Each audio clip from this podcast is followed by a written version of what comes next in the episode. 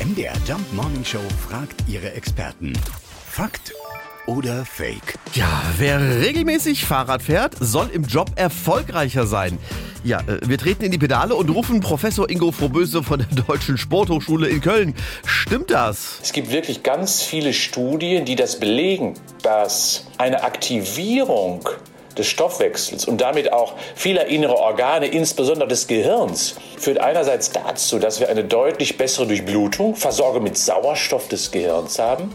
Und so wissen wir, dass die Konzentration und die Aufmerksamkeit deutlich nach der körperlichen Belastung besser ist. Darüber hinaus sind Radfahrer in der Regel, wenn sie häufiger fahren, auch meistens stressresistenter.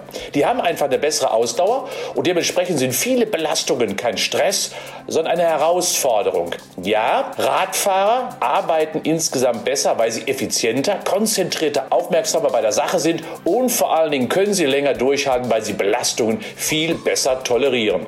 Also ganz klarer Fakt, es lohnt sich auch nach dem Bahnstreik mit dem Rad zur Arbeit zu kommen. Auch wenn es im Kofferraum immer so viel Platz wegnimmt. Aber okay. Fakt oder Fake? Jeden Morgen in der MDR Jump Morning Show. Mit Sarah von Neuburg und Lars Christian Karde. Und jederzeit in der ARD Audiothek.